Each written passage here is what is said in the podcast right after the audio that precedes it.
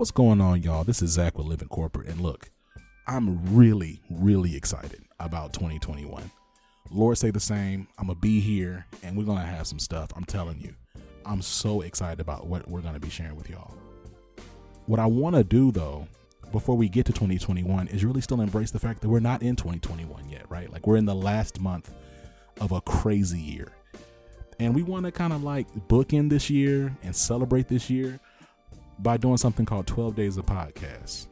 So we're dropping a podcast every single day for the next 12 days to wrap up the year and make sure that the content, some of the interviews that we had earlier this year that we couldn't fit into our regular schedule because this was not a regular year, gets heard and absorbed and appreciated. So we're going to check in and tap in to our next interview but not before we tap in with Tristan. You see what I did there? A little bit of, you know what I'm saying. What's the word? Transition, pivot. Anyway, catch y'all in a second.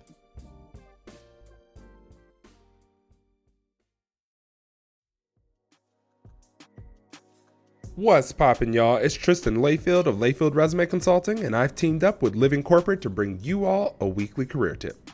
Today, we're going to talk about how to find a job in a new location. Sometimes we find ourselves in a position where we want or need to move to a new city, but one of the hardest things to narrow down is a new job.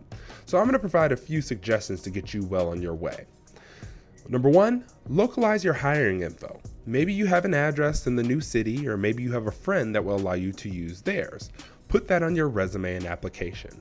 Recruiters narrow down their searches using geographical locations, and many in larger cities rarely entertain out of state candidates. So, by changing your address, you have a better chance of being seen. This tip also applies to your LinkedIn profile, and if you're worried about your phone number giving you away, then get a Google Voice number with a local area code. Number two, attend regional conferences and events. Many organizations that have national conferences typically host regional conferences and events as well. Try to get to the city and attend those as they will be filled with people who are in your industry and in the city you're trying to move to. So make some connections and then begin leveraging them by setting up informational interviews, fostering real relationships, and maybe even asking for a referral. Number three, spell out your move in your cover letter. So, for those who can't localize their info or can't get to those regional conferences and events, you want to spell out your move in your cover letter. Many employers may assume that you are just seeking relocation fees, which you might be, or that you are just sending your resume across the country. So you want to make sure that you calm their fears by starting your cover letter with something like, As I prepare for my cross country relocation to XYZ city. This is short, sweet, and gets the job done up front. Finding a new job in a new city can be a tad bit difficult, but if you prepare before going on your job search, you can make the process a bit more manageable and potentially land that job in the city where you want to move. This tip was brought to you by Tristan of Layfield Resume Consulting. Check us out on Instagram, Twitter, and Facebook at Layfield Resume, or connect with me, Tristan Layfield, on LinkedIn.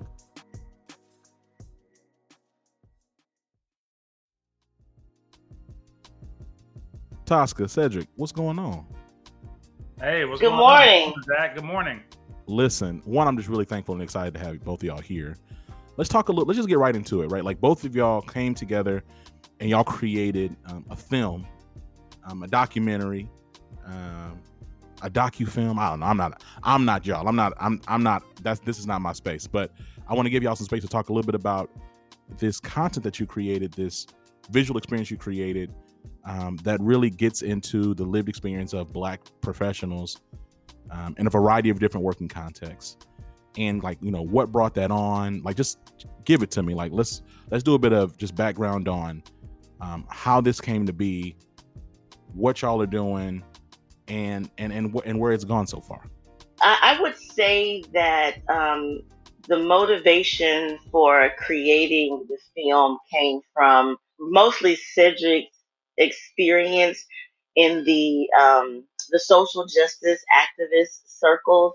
I'm not part of that circle, um, but Cedric is, and um, I've tagged along, you know, before and been in uh, meetings or, you know, uh, uh, I guess conferences or meetings or any kind of engagement with Black people where the conversation was based on um, the improving the lives of Black people or uh, improving or you know um, eliminating injustices um, empowering black people. So that was typically the topic.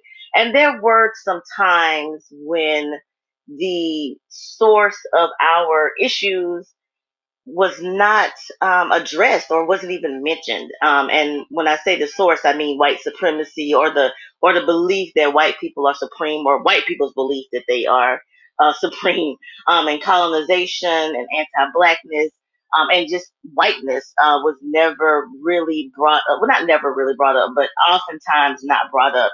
And I just remember Cedric and I having a conversation about that um, especially after one event that he um, that he was engaged in, but I wasn't there, and he would he, he would say, or he did say, they just didn't get to the root of this. They just didn't talk about the root of why we have these issues.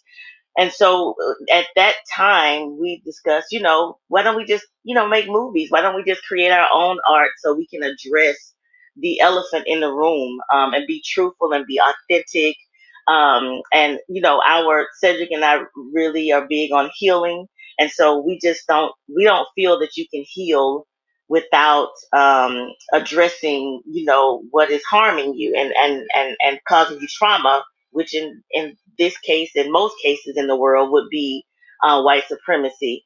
Um, and we and we also felt as though um, selecting working while black or uh, being a black folks in the work environment would be a pretty universal theme. Um, most people over the age of 16 work, and we felt like we could probably get a good population of people to uh, talk to us. Uh, we we did feel like it was going to be difficult, but not as difficult with such a broad um, a source, you know, as as as working. And then the other thing was it's personal, and I know Cedric probably, you know, Cedric does have personal stories, but mine was pretty fresh because I actually went to the EEOC and I work for a nonprofit.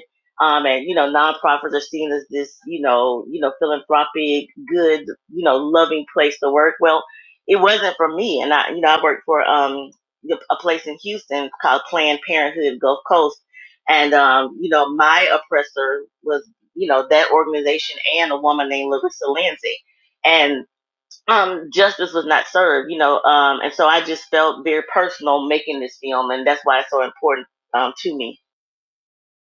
And just to add on to that, Zach, um, and yeah, pretty much uh, Tosca kind of sums that up very well. Um, you know, I, I, did do a lot more activist type activities. I was involved in some social justice initiatives. Uh, I was with an organization called Houston Justice Coalition. We worked on criminal justice reform in regard to grand jury reform and was able to get some things passed in Texas uh, where we were kind of an integral part of that uh, in regard to, to changing the grand jury system in, in seven of the largest counties in Texas, uh, going from a, what they called a pick a pal system to a randomized uh, way of picking uh, grand juries. Um, you know, and so uh, we just got tired of of going to these like you know these panels that you go to the churches or you go to these panels where they you know put the flyer the digital flyer out there and you think you're going there to try to find some solutions or you know get to the central core of the issues and one particular incident for me it was a it, it actually happened to be a a, a a, creative expression in regard to um, the system of patriarchy and masculinity and i'm like you know i came away from it thinking like how can you not you know talk about rape culture? How can you not uh, talk about toxic masculinity and and and peel those layers back in that regard if you're going to deal with this type of quote ism or system? And that was kind of the last straw. Uh, you know, when I would go to these panels, you know, you would have you know mayors up there and policemen and and city council members and all this kind of stuff. They're like, oh, Houston's different, and you know, we don't have these issues in regard to police brutality and all this kind of stuff. And you're sitting there going, yes, you do. You know, like, like, are y'all really taking this in? Like, is this like, you know, some kind of like putting a, a salve on a situation, trying to put a band aid on a huge situation that has dire consequences for black bodies?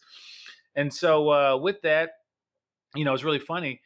Um, when we came up with the name to be us we, we when we made the decision to uh, create this uh, production company uh, we were sitting there and Tosca has somewhat of a, a astrological background. Uh, she's she's probably would consider herself the weird one, weird one of the group, where I'm just kind of like, you know, straight line, uh, straight laced person, if you will, and it's a great contrast that works.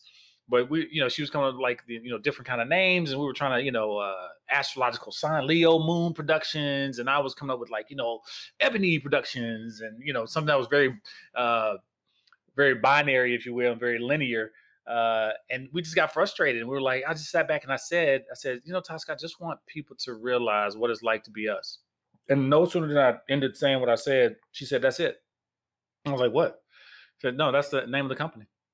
She's like, To be us, To be us Productions. And we massaged it briefly and came to a consensus like immediately, you know, pretty immediately and said it's To be us Productions. And it just, it was so organic and it made so much sense uh, it was central to the core of what we wanted to do in, in centralizing Black stories, uh, elevating uh, those stories that are kind of shrouded in shame, uh, those stories that that aren't uh, covered, and get to the root, get to the wound, get to the scab, remove the scab of those stories surrounding Black bodies. an interesting note: Tosca talks about her personal experience, and with that, Zach, you know, she doesn't talk about how literally at her job uh, Larissa Lindsay, the young lady that that copied her Facebook posts off of her uh, Facebook timeline, took it to her uh, um, HR person that Tosca worked under, and brought it to the attention of the HR person, and they they had to have a meeting.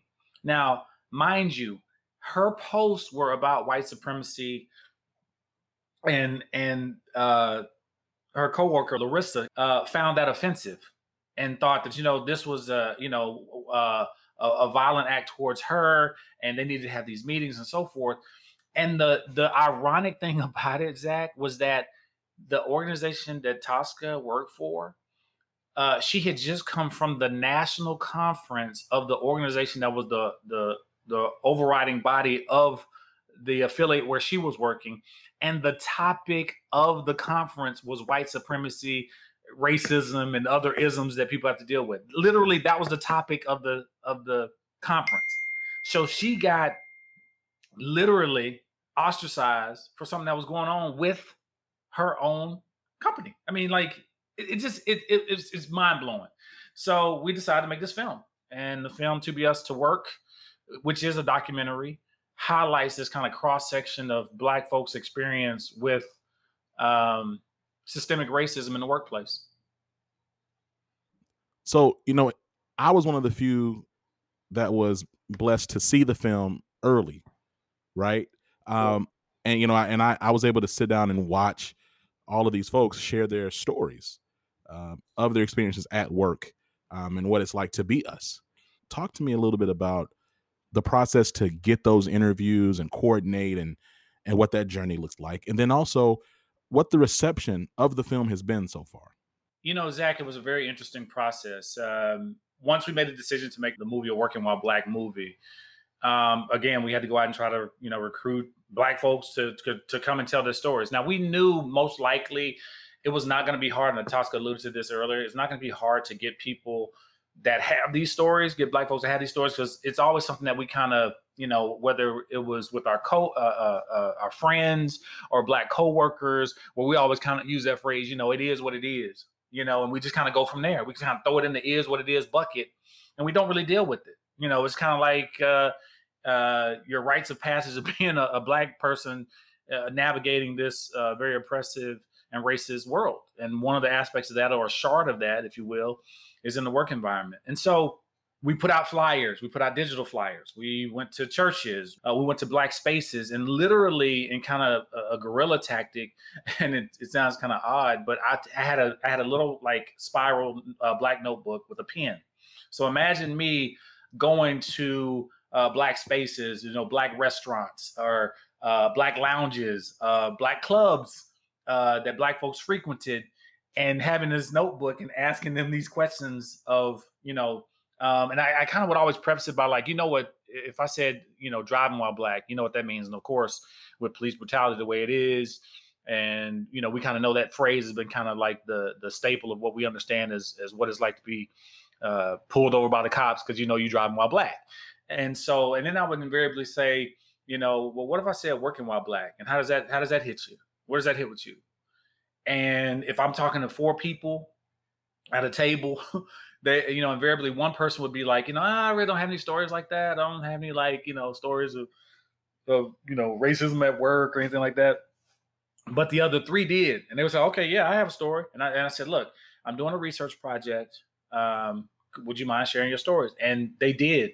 And what was so weird about it was once the other three people shared their stories, or four people out of five people, that other person would go, you know what?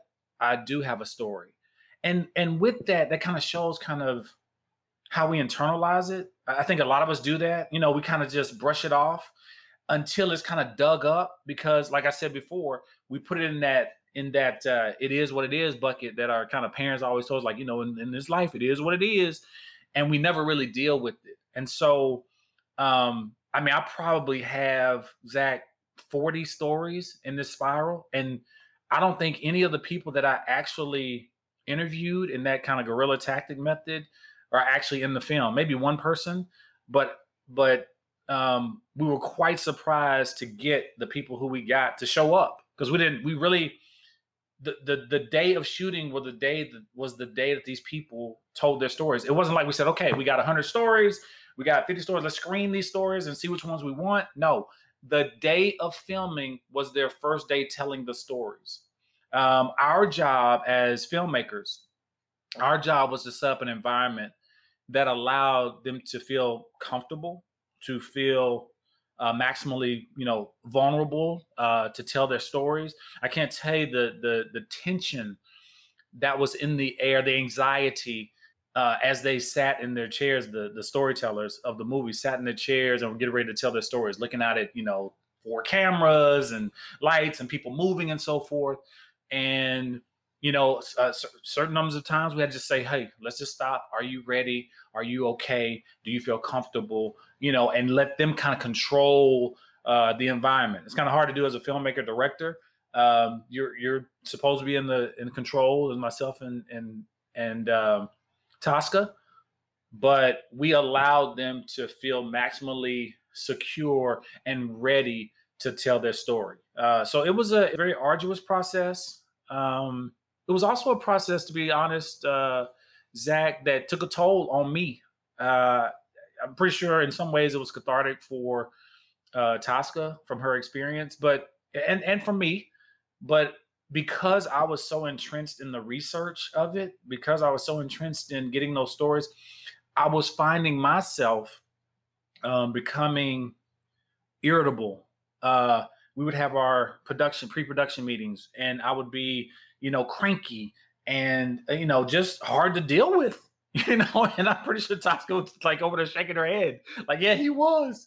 And so what was happening was, well, I think early one morning, like two o'clock in the morning, I called Tosca. I said, Tosca, I have been internalizing the stories because, as you can imagine, weekend after weekend after weekend, trying to recruit people over a three, you know, four week period, I'm regurgitating these stories. I'm internalizing these stories, and they started taking a toll on me. And and that that part of the process surprised me, but uh, it's something that uh, you know I'll never forget and and kind of appreciate going through because it it it, it let me know and let us know that we were centered on something that we needed to to make this film a creative uh, expression for. That's incredible. You know, it's interesting that you bring up. You talk a little bit about like the impact it had on you personally. I know as someone just as a viewer, it was heavy to watch, right? Like just back to back to back these really like just traumatic stories. And I think I think Zach, what people don't realize is that the word trauma is not an overstatement. You know, a lot of times we say, "Oh, it's you know," people want to throw up their hands like, "Ah, it really wasn't that bad," but yes, it is. It literally is. What happened to Tosca in her working environment? What's happened to me in my own personal working environment? I happen to uh, be a physician where you know, God, I couldn't tell you how many times I get, uh, you know, are you a real doctor? you know, like when is the real doctor coming into the room? You know, and I got my white coat on with big letters saying medical director. You know, it's it's crazy. Um, so yeah, seeing seeing uh, their stories come alive and seeing even quite frankly the reactions of people who've seen it. Uh, first and foremost are our storytellers. We had like a private screening for them because, as you can imagine, they know what their story is they they knew they came in and told their interview, you know, did their interview, but they don't know who the other people are. They they have no idea who else is on the film. So to see their reactions after seeing the film of going, you know, I thought I was the only one. I work in construction or I do this, and I thought I was dealing with a lot of racism on my job. And and now that I see an educator or a PhD uh, uh, academician or a doctor or uh, uh, uh, an IT guy or a laborer, you know, dealing with these issues, they were like, I was, they were blown away. And they had this kinship that they could literally see on film now. And they also, to a person, kind of let us know how cathartic it was for them, how healing it was for them. You know, because a lot of times it was their first time being able to even tell this story. And so, you know, we're very humbled by that. Um, at the film festivals, uh, we've been in, we've gotten into 10 film festivals and we've gotten great receptions on, you know, and feedback on the film festivals. Just, just getting into a film festival, Zach, for those, the audience who, who don't know the film festival kind of anatomy of it, it's very difficult. I mean, you're talking about some film festivals looking at, you know, 4,000 films and you're one of a hundred films that get in. And fortunately, and to our, to our surprise, to be quite honest with you, I, I didn't think we thought we would win a film festival like best of picture or best of film festival, but we were happen to we happened to have won one at the uh, International Black Film Festival that was held in Nashville, Tennessee, and I, I cannot tell you how excited we were, how blown away we were. Just, I mean, the fact that somebody saw this creation that we made and thought that it was so impactful that they chose it as the best film of a festival that you know initially saw thousands of films and then of the 100 films of the particular film festival we happen to be the best one is is you know i'm just humbled by it. So yeah just just very ecstatic. So let me ask you both this you know what is it that you want folks to get out of this film where where do you want it to go like what's your vision for this i have a few answers for that question I know that my main reason for filming this is to give people permission. Um, I'm really big on liberation. I'm, I'm, giving people permission to be authentic.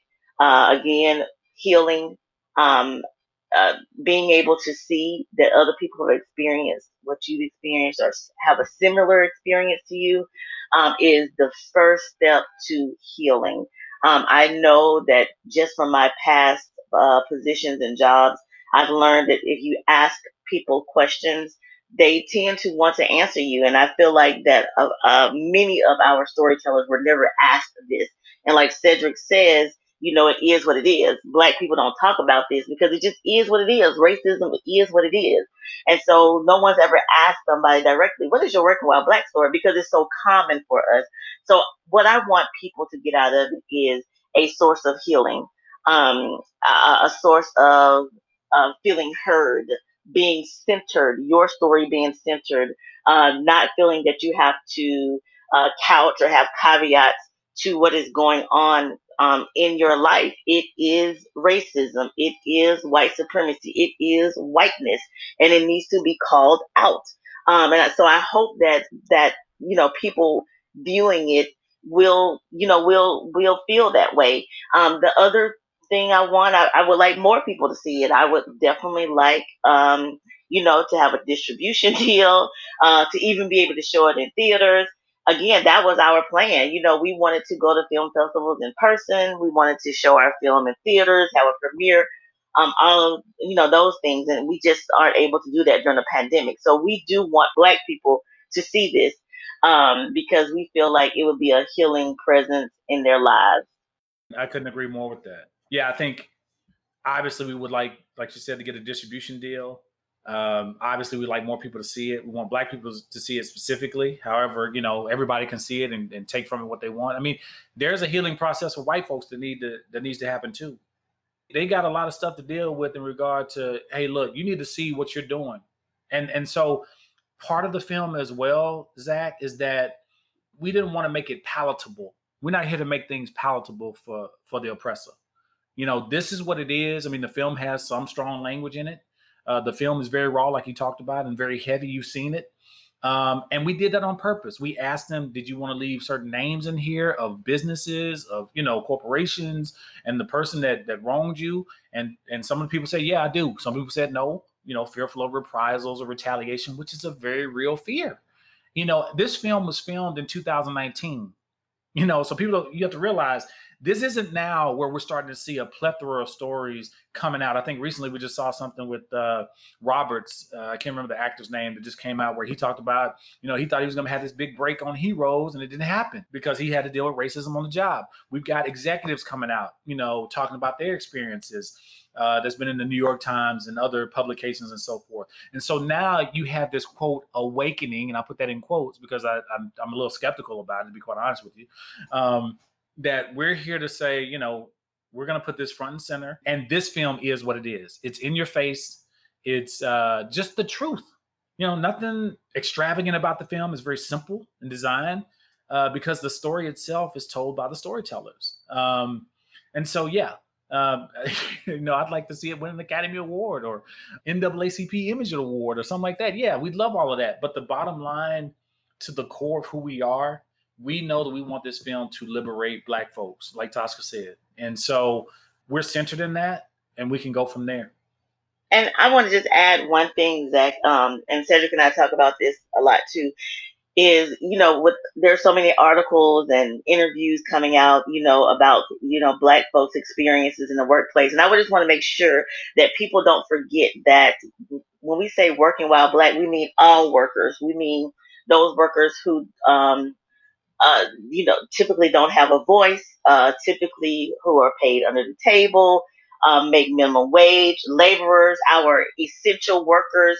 You mm-hmm. know, um, every time I look around, we're interviewing, you know, interviewing, um, you know, executives and actors and actresses and VPs and, you know, uh, people who make substantial, a, a substantial amount of money and who also have power.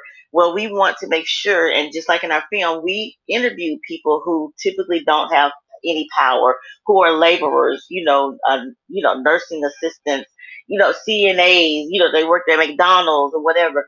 I just want to make sure that it is not lost that workers means all workers. Working means all working black people. And, and if you have an opportunity to advocate for someone, for some of the most marginalized voices, uh, you know, in our community, absolutely do that because sometimes they don't have the power. So I just want to make sure that that everyone is included when I, when we say working while black or black folks working in the in the um, work environment or in the work environment. Um, you know, this has been a great conversation. Before we let you go, where can folks learn more about 2BS? If folks want to support, what are the things that they can do? Well, we do have a website, uh, Zach. Uh, it's uh, 2busproductions.com, T O B E U S productions.com, where we have all our social media handles and all that kind of stuff there for Twitter, for Instagram, for Facebook. Uh, we do have our trailer there as well. And that's pretty much the, the, the best way to see us. Uh, and, and get in contact with us. We also on the website have a Working While Black share your story uh, tag that you can use as well and you can put in your story. We won't you know use your name or anything like that but we want to act as also an area where people can vent and put their story there. Uh, maybe we use it later on as an example not of course uh, putting that person's name out there or or any identifying uh, characteristics uh, to their story. And so that's where you can you can find us. I mean we we i don't know what film festival we have coming up. I think the denton black film festival uh, is going to be the next film festival that we come up, and I think it's going to be a virtual one as well. We're kind of we're kind of in this transition mode of pandemic and getting vaccines now, and people being hopeful that people will gather together. I personally, I don't think that's going to happen. It's going to be an in-person deal in Denton. I think it's going to be in January, uh, and you can find out once you you know go to our website. You'll see what film festivals we are in, or if you follow any of our, our uh, social media handles, you can see again what uh, film festivals we are in, which allows the person to view the film in the film festival setting, if you will. And that's where we are. I mean, we'd like to make other films. We have a, a list of other films we want to do. Uh, we have topics that we want to cover. Uh, but again, you know, just like any business, um, you know, we put money into this film. Uh, we'd like to make money off of this film so we can make more films and, and additionally hire other black creatives. I mean, we were then get into it, but this film uh, in the pre-production stage had all black folks. We're talking about videographers, line producer, animator, editor, the person that made our music, uh, music director, our still photographer. These were black folks, and we very we were very intentional about that. I mean, imagine telling a working with a black story, but looking out in the audience, or I guess the audience of camera people and crew, that is white folks. you know, I mean, that's I just don't think you would get the most authentic of experience from them because it was really a collective experience that we experienced when we filmed this film. I love that. I love that. Well, look, I got to thank you both. Um, we'll make sure that we put all the information in the show notes. It's a great film. It's been a great conversation. Thank you both. We'll talk soon. Thank you, Zach. Thank you, Zach. Have a good day.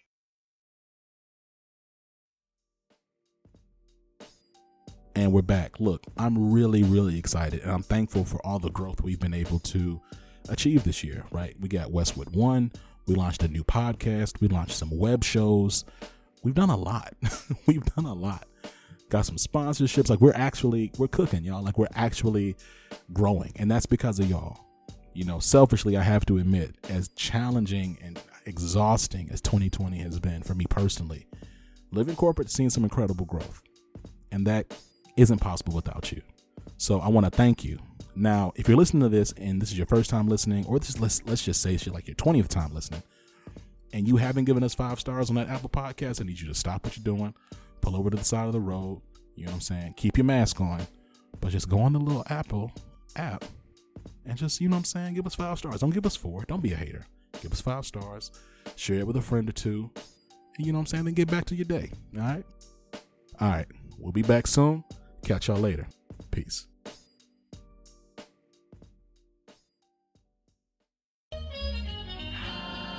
Living Corporate is a podcast by Living Corporate LLC. Our logo was designed by David Dawkins. Our theme music was produced by Ken Brown. Additional music production by Antoine Franklin for Musical Elevation. Post production is handled by Jeremy Jackson. Got a topic suggestion? Email us at livingcorporatepodcast at gmail.com. You can find us online on Twitter, Facebook, Instagram, and living-corporate.com. Thanks for listening. Stay tuned.